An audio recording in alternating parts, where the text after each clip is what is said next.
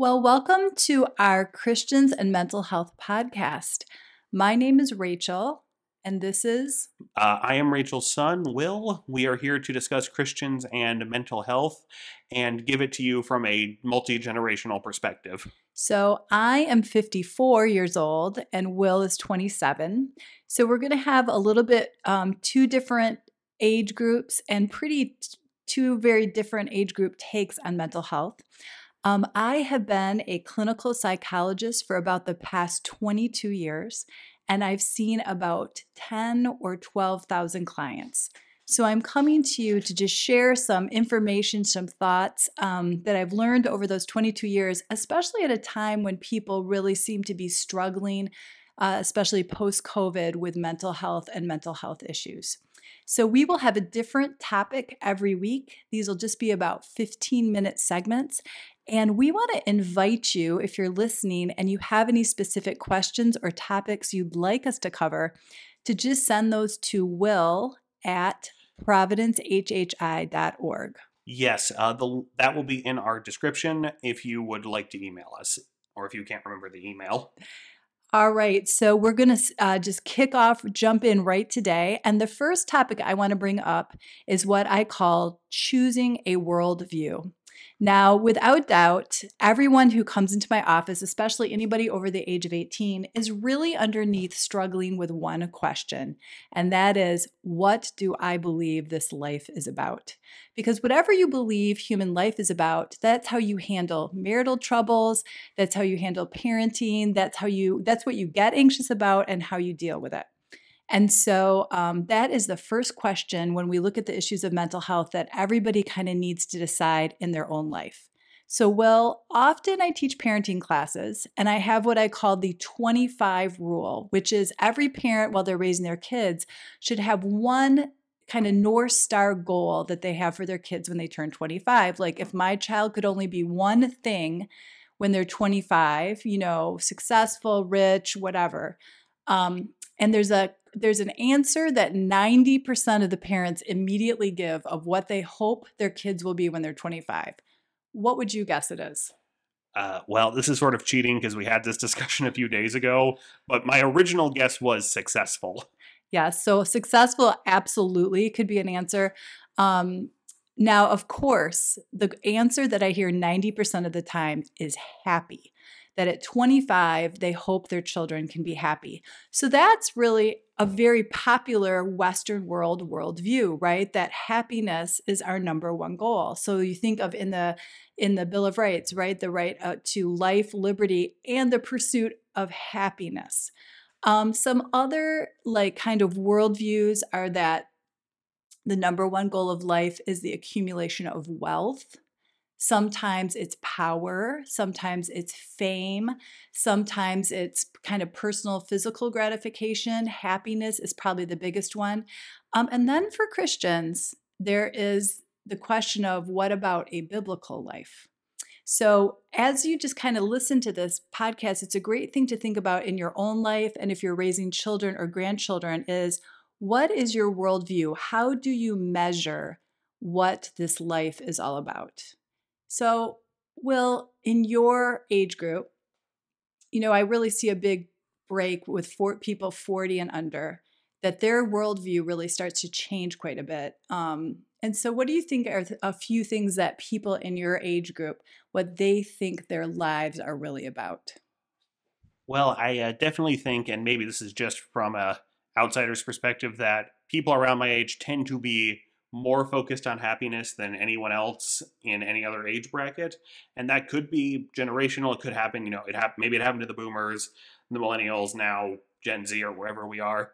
Um, i definitely think there is some uh, sadness that a lot of them seem to think they can't move up in the world or find places to live or buy houses.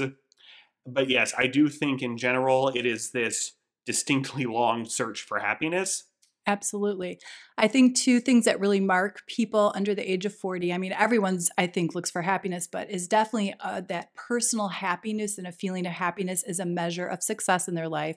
And I also think people under 40 much more would like to be famous. Yes. Um, that is definitely what re- research shows that, especially kids under 25, if you ask them if you could be one thing in your life, most of them say famous, like whether that's a YouTube influencer or you know somebody an influencer if you don't know what that is that's someone who's online that um, kind of gets followers to buy their makeup or do their lifestyle choices. And, and, that's certainly one thing. So I remember being in like late middle, early high school, and I posted videos to YouTube, and this was 2009. And that was kind of a different thing. Like you were really only doing that if you were doing these higher quality things. And now every kid in every class has a YouTube channel where they're probably posting something. Absolutely. Waiting for the algorithm to pick them up or whatever.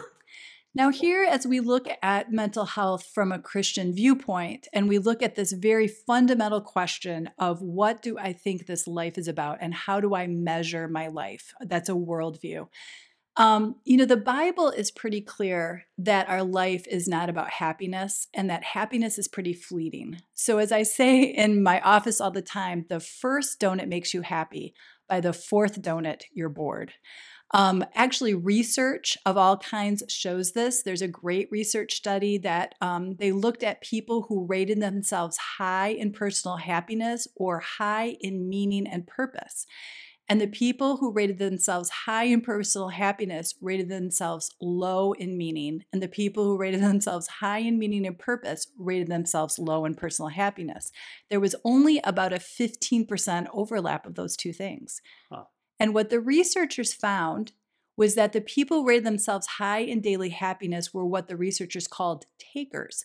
They took from life what they liked. So if running marathons made them happy, they did that until they weren't happy anymore and they moved on to the next thing. Whereas the people who lived for meaning and purpose, they dedicated themselves long term to something that really mattered to them. So, like raising children or living out a religious belief. And so they worried more and cared more about what went on beyond their own arena. Hmm. It's interesting you say that because this whole talk, um, I'm going to get into just a quick movie comparison here of the Will Smith, and I know he's a slightly controversial figure at the moment, movie The Pursuit of Happyness. Yes. Where it's just a slog through the whole movie for this one moment of kapow at the end, but the whole time he's trying to do the right thing for his son and have a good life. I think it was 2014. A movie came out called Hector and the Search for Happiness, which stars Simon Pegg, which is about a dude like globe trotting trying to find happiness. It, it's really not good. He gets kidnapped by terrorists at the end, and he realizes the happiness was in the little things in his life. And I always thought that was such a not satisfying ending. You know, The Pursuit of Happyness is a great example because that movie is quite sad and upsetting the entire time. And then after whatever, two hours or an hour and a half, there's really about one minute of happiness. Absolutely. And the message in that movie is that living right, happiness is a byproduct of that, right? That if we look for pure happiness, it gets very difficult because it's so changeable. Um, and so I look at, you know, really foundational in the scriptures is the story of Joshua taking the people of Israel into the promised land. And as they're entering the promised land after 40 years in the desert, I mean, 400 years of slavery, then 40 years of wandering in the desert, nobody who started out got to go in the promised land because they were whiny and complaining.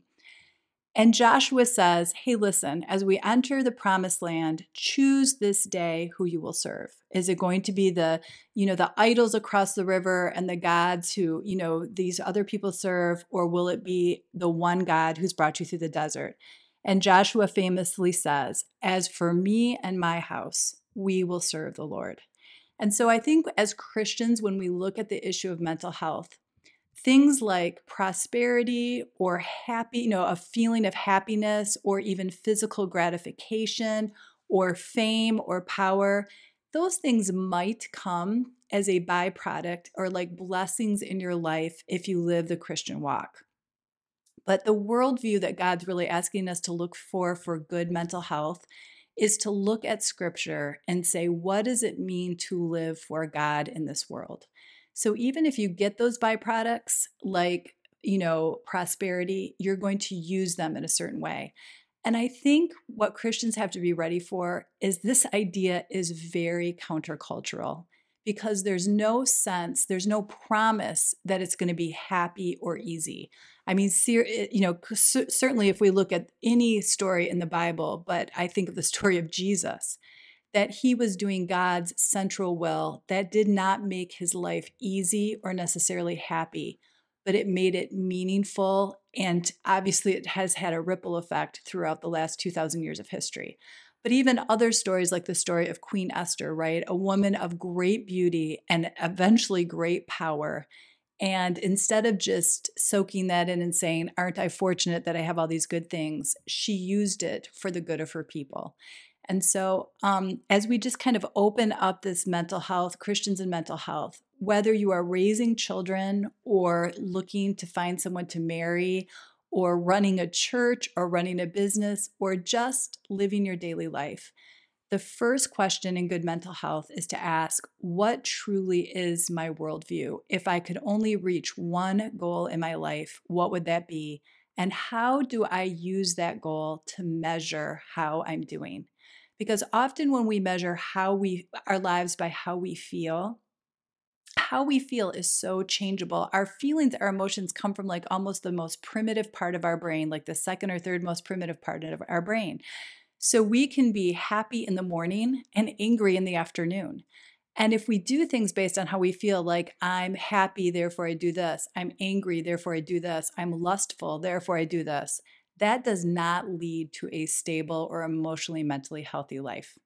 And so, as everyone in my little family knows, if Will, who's helping me here, acted out how he felt when he was hungry, all right. All we would all we've all seen it. We would all be in trouble. Absolutely. Um, so you know, Will, does that sound in your mind? Does that sound like something that your generation um, would hold on to? Do they? Do you think it sounds too harsh? What do you think? I do not think it sounds too harsh. I would, and I know I probably sound like the old man on the porch trying to get you to get off my lawn. I do think it's something more and more people need to take in because at places I have worked and been to, I will not name places so people don't feel called out, but there are definitely a lot of people who are, although still seeking Jesus, searching that kind of Joel Osteen happiness version of Jesus. Mm-hmm. And I think there is truly something to be said about the people who are the most successful had to go through the most mud to get there. And I, I understand there's this whole thing in this generation where people who are successful for some reason also aren't inherently happy. At least that's how the media likes to portray it. And I think that's kind of wrong. Yes, there's a lot of struggles and Jim Carrey once said, I wish everyone could get successful so they know it's not the be all end all and it won't solve all your problems. And I do think there's a lot of people in my generation who do not realize getting what they think will make them happy will solve all their problems. And it really is something Jesus can give you. Yes. And there's, I'll just kind of wrap up with this great New Testament passage that is almost like a um, cookbook for mental health, like, an, you know, like a recipe. And it says, suffering produces character and character produces endurance, and endurance produces hope, and hope does not fail us. Or it might be suffering produces endurance. That's what it is. Endurance produces character, and character produces hope, and hope will not fail you. So it's the idea that living for God gives us a wisdom that just chasing after happiness or money or power or fame simply cannot give us. So, we hope that this has been a helpful start to looking at Christianity and mental health. And we will be releasing these every Monday. Uh, yes, the first episode is coming out June first. Uh, that is a Wednesday. So. Okay, so we'll we'll release them every Wednesday. Yes, and um, Will is the engineer, and he is the mind be and the genius behind all the technology of this. Um, so please, again, feel free to email any questions or topics you'd like covered to Will at Providence HHI, and please look in the description for other podcasts, our social media links, and a link to our website so you can keep an eye out on all the fun events Providence has. Join us live and in person at 8.30 and 10.30 on Sundays or on our Facebook and YouTube live streams. All right, we will see you next week.